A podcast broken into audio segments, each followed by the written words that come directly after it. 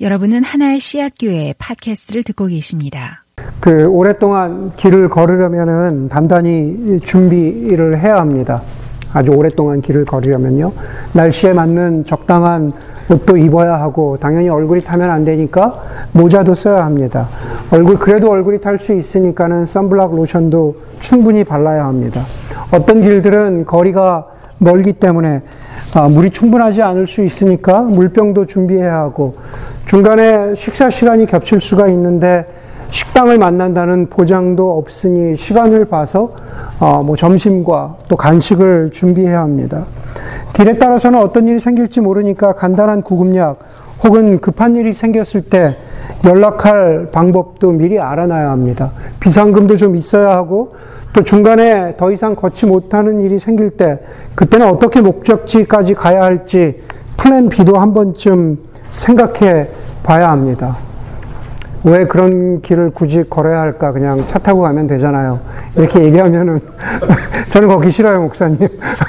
이렇게 얘기하면 제가 할 말이 없지만, 그러한 경우가 생긴다면, 그죠 어, 이 설교의 시작, 걷기에 대해서 이렇게 제가 말씀드린 무엇을 준비해야 하고, 무엇을 생각해야 하고, 어, 무엇을 어, 잘 예, 예비를 해야지라고 하면서 상상으로라도 제가 걸어본다면, 어, 하고 준비해본, 생각해본 길은 산티아고 순례길입니다. 산티아고 순례길에서 이런 것들을 준비해야 되지 않을까라는 생각을 해봅니다.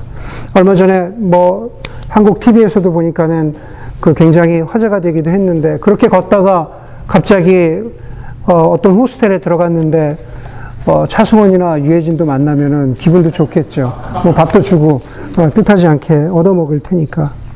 그렇게 준비를 한 사람이 신발끈을 조이고 첫 걸음을 내딛습니다. 날씨는 더할 나위 없이 좋고 컨디션도 최상입니다. 그런데 걷기 시작한 지 얼마 되지 않아서 뭔가 불편해지기 시작합니다. 발바닥 중간이 따끔거리기 시작하고 걷는데 영 편하지가 않습니다. 나름대로 걷기를 시작하면서 생각해 본 혹은 생각해 보고자 했던 묵상의 주제들도 생각하면서 거룩하게 출발했는데 이제는 발바닥에 있는 그 무엇이 나를 너무 괴롭혀서 다른 아무런 생각도 나지 않습니다. 참고 그냥 걸어볼까 했지만 갈수록 더 힘들어서 자기 자신을 계속 불편하게 만듭니다. 결국은 도저히 참을 수가 없어서 길 한가운데 주저앉아서 정말로 단단히 조여맸던 신발끈을 풀고 양말도 확인해 보고 신발도 털어보니까 그 안에 보니까는 아주 양말 깊숙이 발가락과 발가락 사이에 깊숙이에 작지만 굉장히 날카로운 돌멩이 하나가 박혀 있습니다.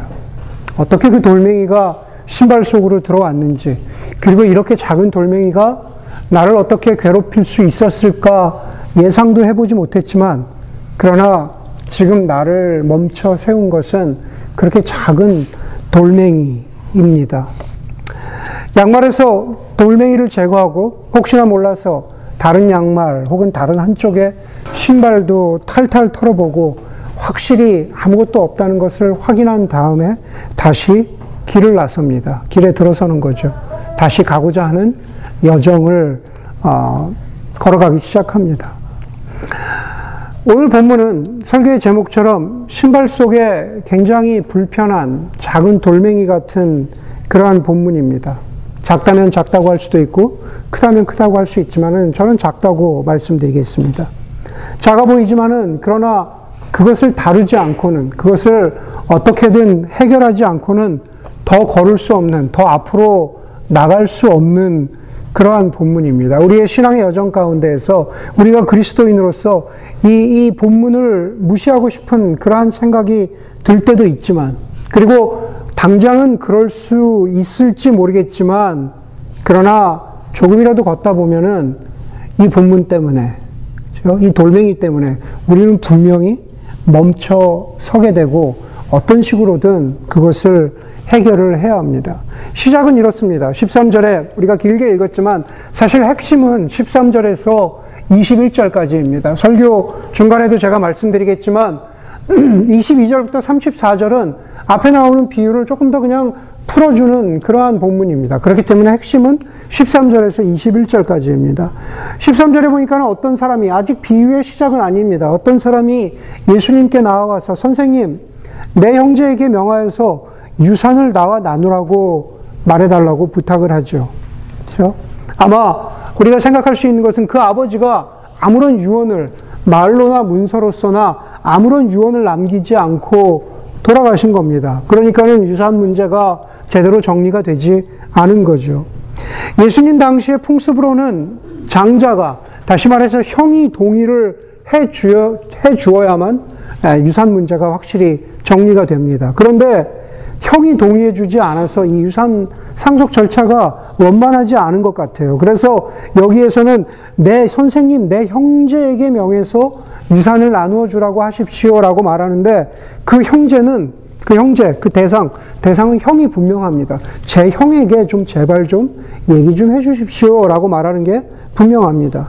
다시 말해서 우리가 상상할 수 있는 건 형과 동생 사이가 지금 틀어져 있는 아, 그런 어, 상태인 거죠. 여러분, 우리는 이런 것들을 보면서 아, 요즘 식으로 얘기하면은 거의 자동적으로 공정에 대해서 평등에 대해서 떠올립니다. 형제 사이에도 유산 문제가 공정해야지 어떤 면으로 누가 다 어, 납득하고 이해할 만큼 평등해야지라고 하는 그러한 생각을 합니다. 형제 사이에만 그렇게 해당되는 것은 아닌 것 같아요. 요즘에 시대를 보면은 세대 간에, 계층 간에, 남녀 간에, 여러 면에서 현대사회는, 현대사회가 만들고 있는 많은 갈등은 아, 불공정과 그리고 불평등이 만들어낸 현실이 어, 굉장히 많습니다. 그래서 아마 제가 말씀드린 대로 형과 동생 사이의 개인적인 유산 분배에서도 우리는 어렵지 않게 공정과 평등을 어, 떠올리게 된다는 겁니다. 과연 그럴까? 그런데 공정과 평등이 이 어떤 사람이 요구하는 대로 공정과 평등이 지금 이 본문이 얘기하고자 하는 것일까? 유산을 나눠달라고 하는 예수님께, 어, 예수님이 그 부탁한 사람을 향해서 예수님이 이렇게 말씀하시죠. 14절입니다. 이 사람아, 누가 나를 너희의 재판관이나 분배인으로 세웠느냐? 누가 나를 너희의 재판관이나 분배인으로 세웠느냐? 조금, 조금 부정적인, 아, 조금 냉소적인 그러한 말투가 느껴집니다. 그것을 확인해 주는 것은 15절인데, 15절은 사실은 오늘 전체 이 본문의 핵심으로 들어가는 그러한 한 구절입니다. 너희는 조심하여 온갖 탐욕을 멀리하라. 예수님이 말씀하시고자 하는 거 이것입니다. 너희는 조심하여 온갖 탐욕을 멀리하라. 그것은 그 사람뿐만 아니라 그 주변의 많은 사람들에게 탐욕을 멀리하라고 모두가 듣게끔 탐욕의 위험성에 대해서 경고하고 계시는 겁니다. 말씀드린 대로 공정과 평등이 주제가 아닙니다. 그런데 이 어떤 사람은 과연 그럴까요? 그냥 아, 정말 탐욕이 주제일까? 네. 아, 이 어떤 사람은 어, 이미 부자인 것 같아요. 예. 이미, 이미 부자예요, 이 어떤 사람은. 굳이 형에게 그 나, 유산을 나누어 달라고 하지 않아도 그렇게 사는데 어려움이 없는 그러한 부자 같습니다. 그 암시는 바로 17절, 16절 이하에서 분명해지고 그리고 그 메시지가 우리를 어, 향하고 있습니다.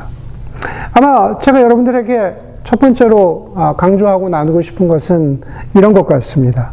인간의 인간의 자기 중심성이라는 것은 혹은 탐욕이라는 것은 공정이나 평등 혹은 여러 가지 다른 이름을 가장하고 우리 자신을 속인다는 사실입니다. 가장 중요한 것은 우리 인간의 자기 중심성입니다. 어. 자기 중심성을 깨닫지 못하면 그것이 여러 가지 모양으로 나타난다는 얘기예요. 그런데 오늘 본문에서는 특별히 탐욕이라는 이름으로 나타난다는, 나타난다는 말입니다.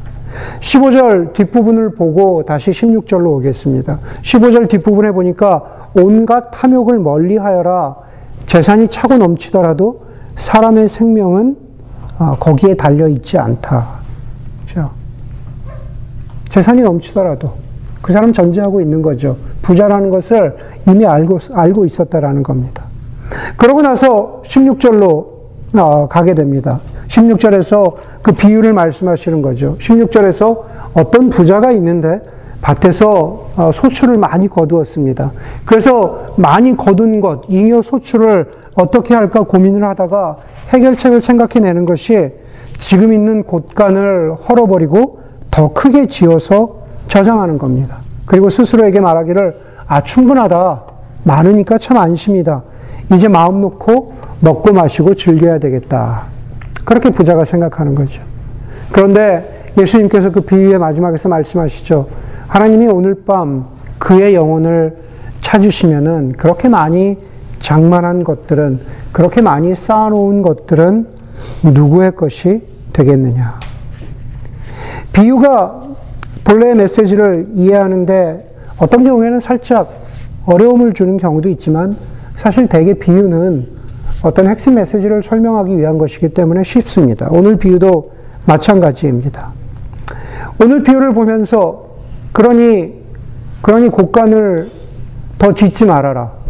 아, 아마 여러분들 우리에게 해당하는 아, 메시지로 어, 읽는다면은 그러니 어, 세이빙을 더 하지 말아라. 세이빙 구자를 더 늘리지 말아라.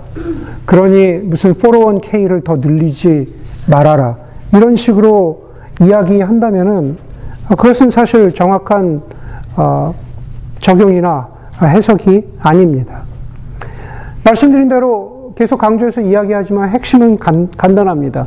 탐욕, 욕심에 대한 경고입니다. 이미 말씀드린 대로 그 어떤 사람은 부자입니다. 부자라는 것은 일단 가진 것이 충분하다라는 말입니다. 그런데 오늘 여기에 나오는 그 사람은 더 가지는 것에만 자신의 온 신경이 쏠려 있습니다. 여러분, 오늘 비유는 어떤 면에서 굉장히 쉽습니다.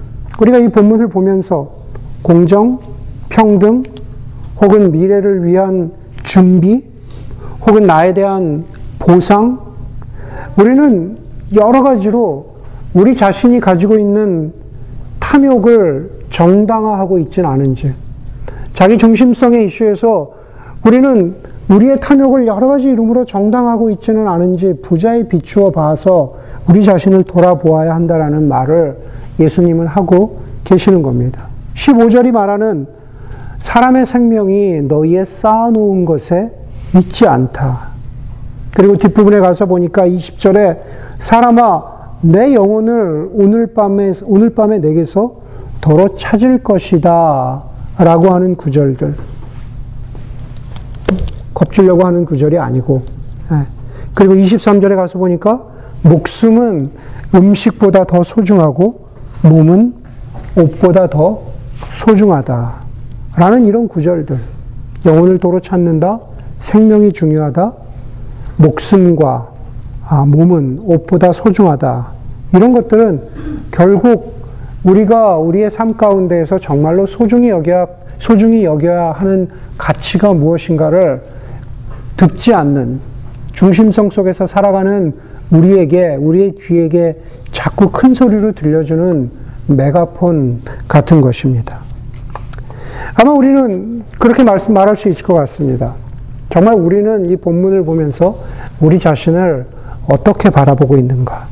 예, 여러분뿐만 아니라 여러분과 저는, 여러분은 여러분대로, 목회자인 저는 저대로, 제가 보기에 우리는 이미 충분히 가진 사람들입니다. 그렇죠? 충분히 가진 것 같아요. 제가 보기엔 우리는 모두 부유합니다. 그러니 더 갖고 싶고, 더 누리고 싶고, 더 편하고 싶고, 더 먹고 싶고 하는 그러한 탐욕을 제가 아까 말씀드린 대로 성과나 보상이나 효율성이나 안식이라는 다양한 이름으로 포장하고 있지 않은지 우리 자신을 돌아봐야 합니다. 22절부터 31절까지는 15절에 대한 긴 보충 설명입니다.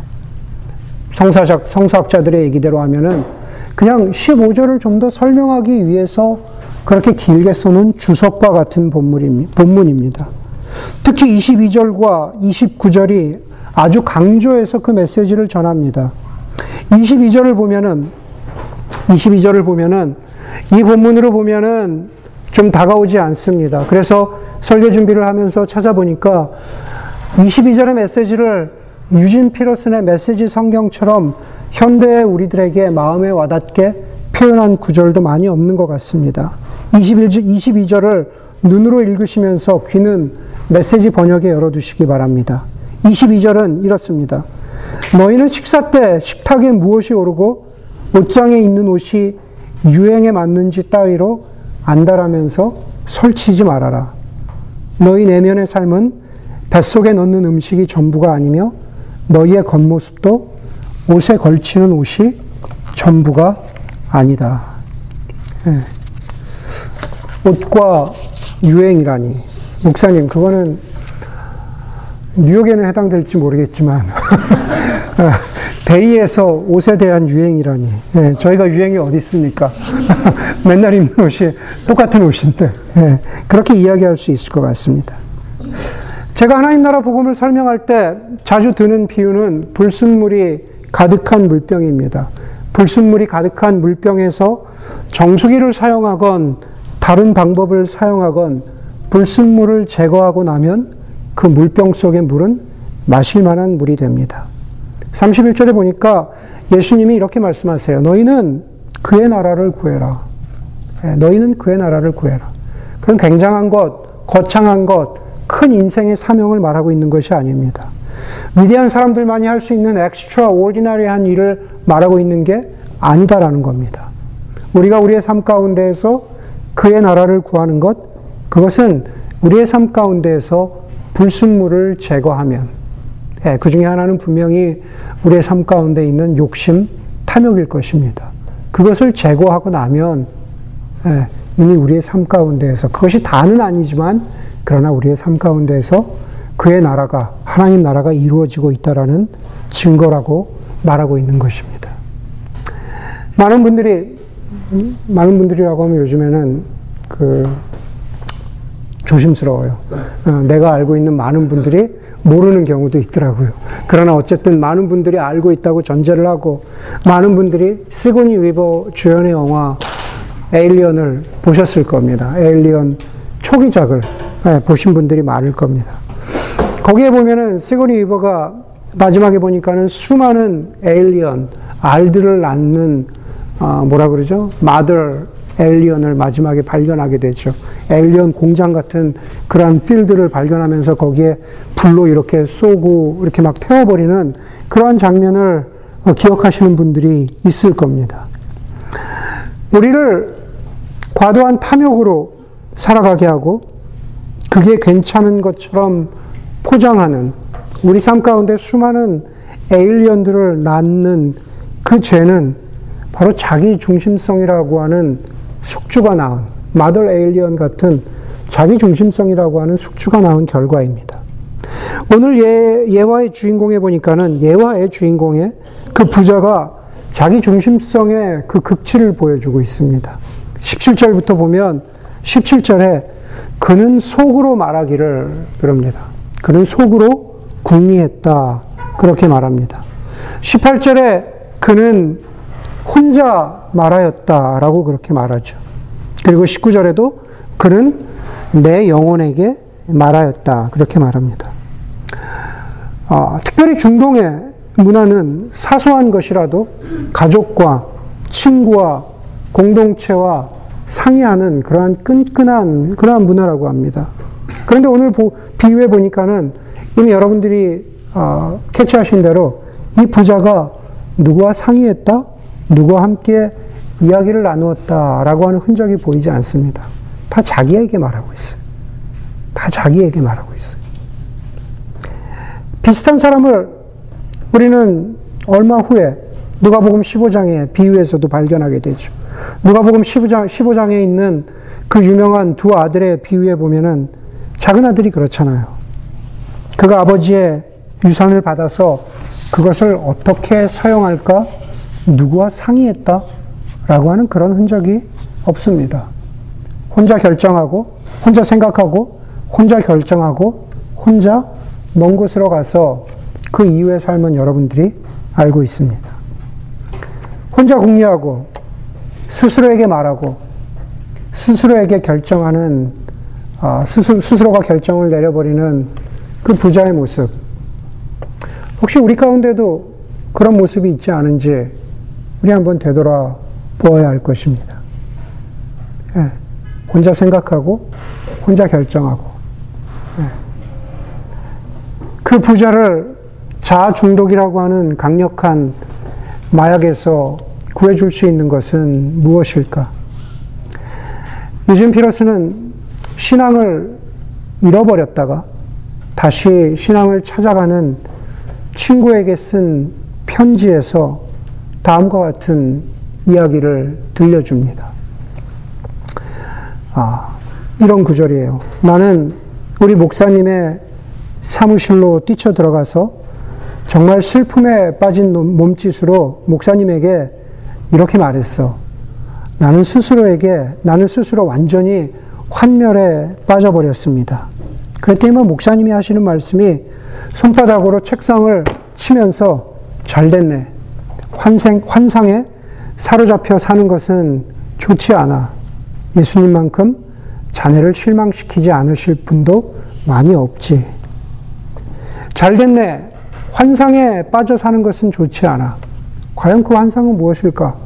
결국 내가 생각하고 내가 내리는 결정들이 옳을 것이라고 하는 그 자기 환상, 자기 중독에 빠졌던 사람이 자기 스스로에게 환멸을 느낄 때 느끼는 바로 그 모습을 유진 피로스는 그냥 일상에 살아있는 예화로서 풀어나가고 있는 겁니다.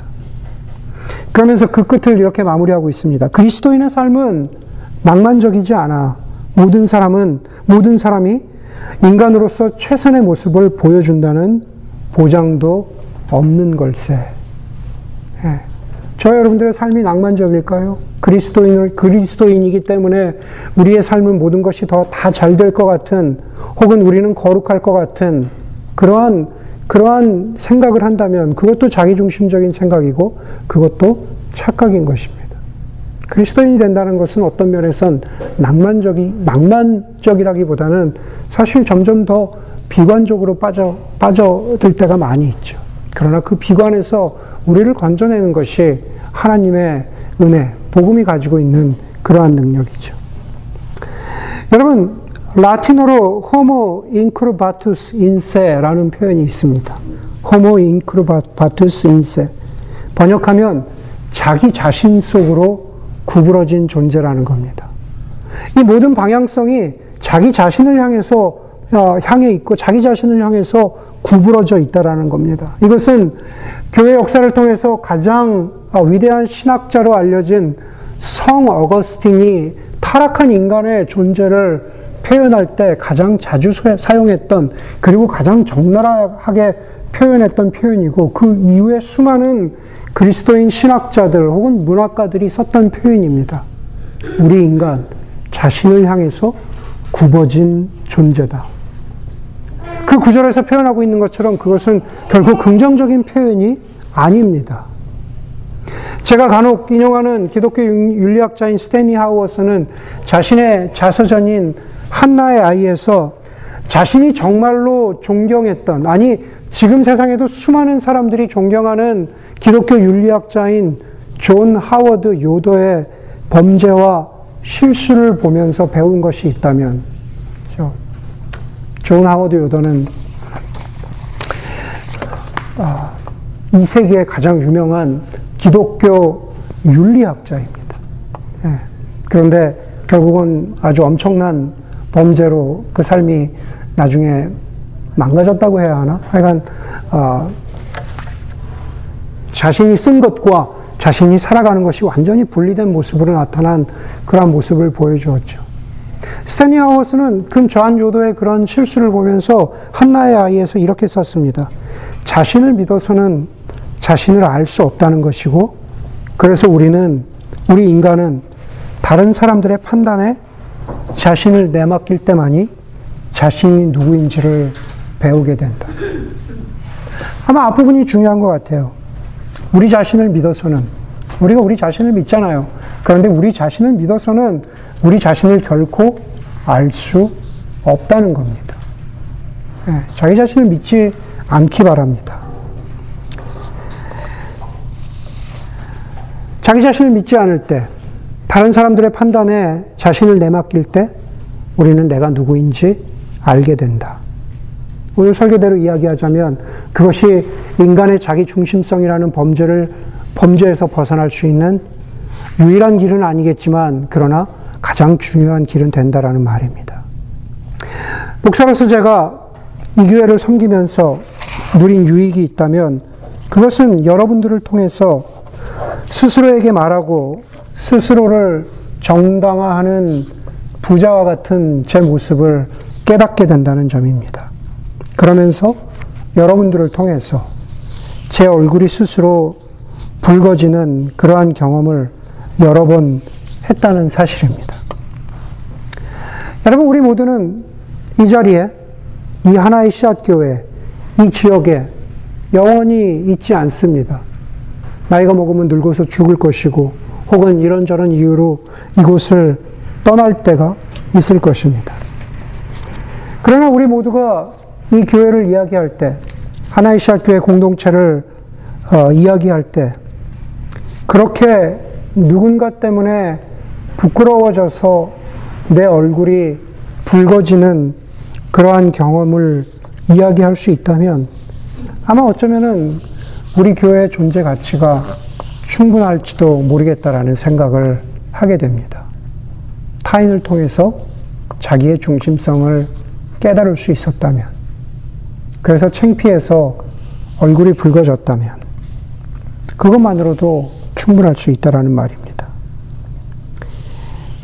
어느 집의 거실이든지, 누구의 사무실이든지, 어떤 커피숍이든지, 혹은 parking lot이나 어디 차 안이 되었든지, 그 어디가 되었든지 간에 우리는 존재로서 서로 맞닥뜨려야 하고, 얘기해야 하고, 우리의 내면의 문을 안에서 걸어 잠그지 말고 바깥을 향해야 하고, 그리고 부자처럼 혼자 생각하고 혼자 결정하지 말고 그리고 누군가 우리의 아, 우리의 boundary 속으로 들어올 수 있도록 그렇게 허락해야 합니다.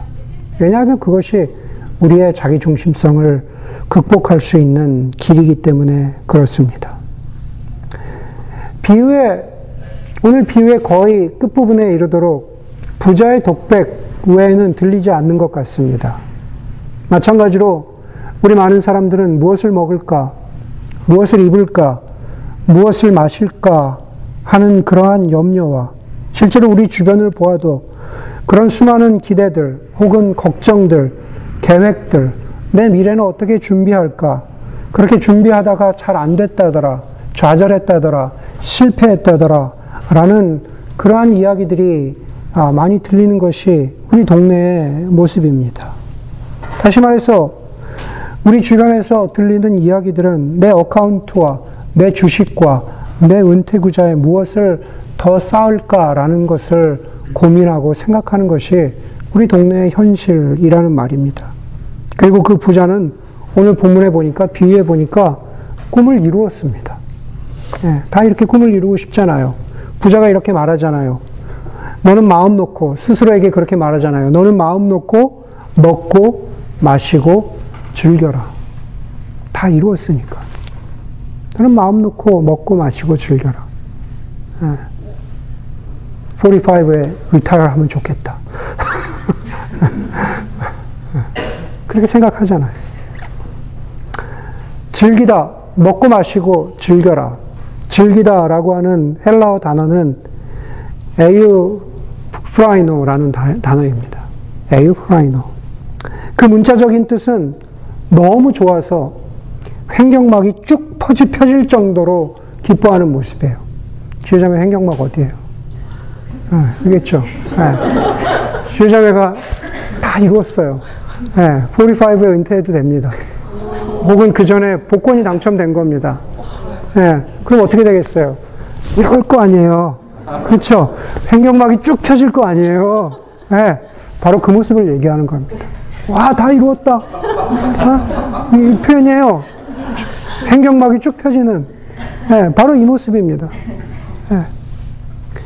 누가는 여기서 바로 그 사람, 현세성, 현실만이 다다? 나만 이루면 된다?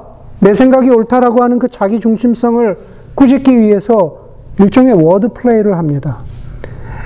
εὐφραίνω 횡격막이 쭉 펴질 정도로 그렇게 기뻐하는 사람 εὐφραίνω라고 하는 그 사람에게 자기가 성취한 것을 기뻐서 어쩔 줄 몰라 하는 바로 그 사람에게 20절에서 예수님이 비유에서 이렇게 말씀하세요.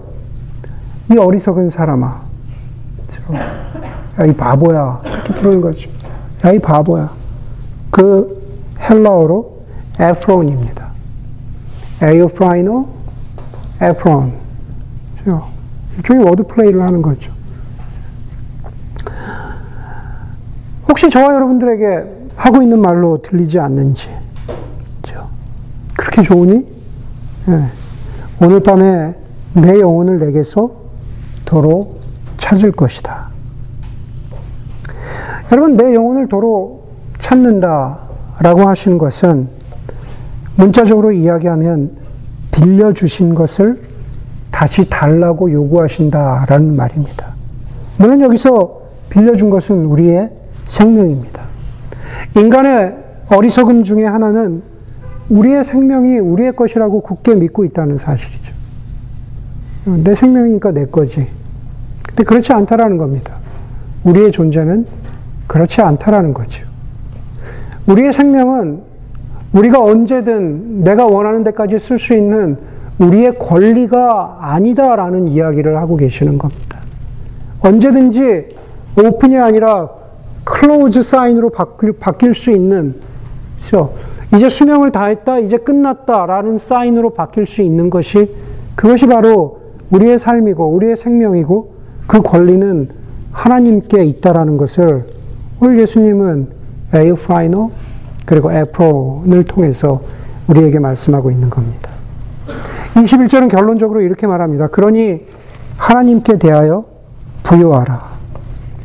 하나님께 대해서 부요해진다는 게 뭡니까? 하나님께서 하나님에 대해서 부요해질 수 있는 것은 사실 다른 것 없습니다. 우리의 영혼이 하나님을 향하는 것, 우리의 영혼이 가난해지는 것, 우리의 영혼이 어, 다 이루었다라고 하는 자기 중심적인 만족에 쌓여 있는 것이 아니라 우리 영혼이 혹은 우리의 존재가 그럴 수 있구나라는 것을 늘 기억하며 살아가는 것. 그게 바로 하나님에 대해서 부유해지는 것입니다. 34절에도 말하고 있잖아요. 너희 재물이 있는 곳에 너희의 마음도 있을 것이다. 그렇죠? 과연 우리의 마음이 어디에 있을까? 토론토에 가면은 라르시 공동체라는 게 있습니다. 장바니에 신부님이 만드셨죠. 라르시 공동체가 유명해진 것은 말년에 헨리 나우엔이 거기에 가서 어, 일생을 보냈기 때문에 더 유명해진 정신지체 부자유, 부자유, 정신지체가 있는 사람들을 위한 그러한 공동체입니다. 그 아르시 공동체 아까 제가 말씀드린 스탠리 하우어스가 방문을 했습니다. 그래서 그 설립자인 장 바니의 목사님과 더불어서 화평케 하는 자는 복이 있나니라고 하는 얇은 책을 썼습니다. 장 바니의 신부님은 자기가 설립하고 자기가 헌신한 그 공동체에 대한 그 경험을 썼고 그것을 방문한 스탠리 하우어스는 학자답게 자기가 그 공동체에 잠시 머무는 동안 배우고 느낀 것을 썼습니다. 그런데 그 책에 보면은 인상적인 한 구절, 최소한 저에게는 인상적인 한 구절이 있습니다. 아까 말씀드린 대로 거기는 아주 심각한 정신 지체 부자유자들이 있는 곳입니다. 그 책의 한 구절이 이렇습니다. 장애를 가진 사람들의 신비는 그들이 권력보다 진정한 사랑의 관계를 더 갈망한다는 것입니다.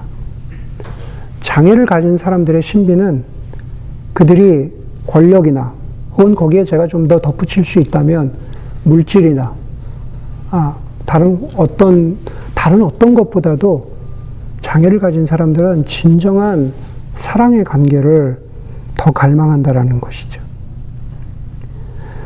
여러분 그 구절을 보면서 우리가 하나님을 향해서 부여해진다? 그리고 우리의 마음이 가난해진다? 라는 것은 어떤 면에서 라르시 공동체 그 사람들처럼 우리도 마음의 영적인, 영적인 장애를 갖는 거죠. 마음이 가난해지는 영적인 장애. 영원함을 바라보고 또 그리고 그 영원함의 마지막에 계시는 하나님을 바라보고 그리고 하나님을 바라보면서 우리의 마음이 가난해졌기 때문에 가난해졌기 때문에 주변 사람들과의 관계에서 사랑을 더 추구할 수 있는 다른 무엇보다도 우리의 삶의 우선순위가 탐욕이 아니라 사랑을 추구할 수 있는 그러한 마음의 상태가 되는 것. 사실 그것이 마음이 가난해지는 것이 아닐까. 그런 사람들은 오늘 제가 설교에서 여러 번 이야기한 것처럼 권력, 돈, 성취, 여가, 그 모든 것을 아우르는 탐욕, 이런 것들보다도 오늘 본문에서 반복되어 나타나는 사랑과 생명과 신뢰와 같은 하나님께 대하여 부요해지는 그러한 가치들을 추구하면서 살아갈 것이라고 믿기 때문입니다. 예수 그리스도와 함께 걷는 신앙의 여정 속에서 우리를 불편하게 하고 우리의 걸음을 멈추게, 멈추게 하는 그러한 작지만 날카로운 그런 신발 속에 아, 그 돌멩이가 제거, 제거되었으면 좋겠고, 그래서 그 여정을, 예수 그리스도와 함께 가는 그 여정을 살아갈 수 있는 그러한 걸음이 다시 한번 내딛어지기를 주의 이름으로 간절히 소원합니다. 이렇게 기도하겠습니다.